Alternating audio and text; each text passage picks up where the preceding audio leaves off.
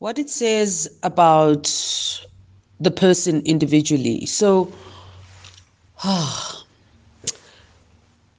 from a from a I think the best way to understand it, the, the, the, the, most important level or where it can begin to make more sense is from an evolutionary perspective that says, as a, a, a species, uh, we are hardwired for survival.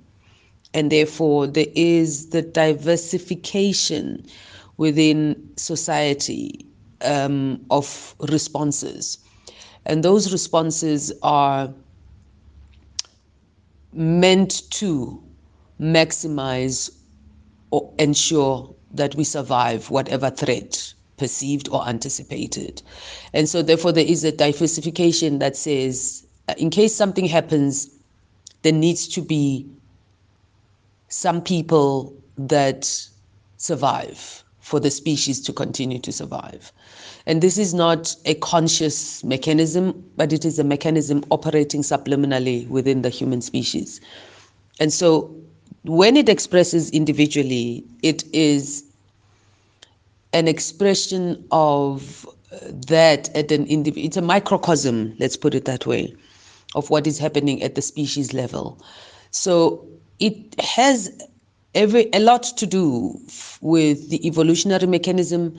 It also has to do with the genetics, the biological mechanism, in, in terms of um, the genetic inheritance of uh, um, what may I call it? Um, it's not gene, genes as such, but more it is traits or characteristics in people and it is that diversity that expresses how each person is uniquely geared or wired to respond to perceived, actual, or anticipated threat. So some people exhibit what we would say is exaggerated. In other words, it's a maximization um, response, whereas other people respond with there's a whole spectrum. So other people respond with a minimization um, response and it is part of the diverse um, human community.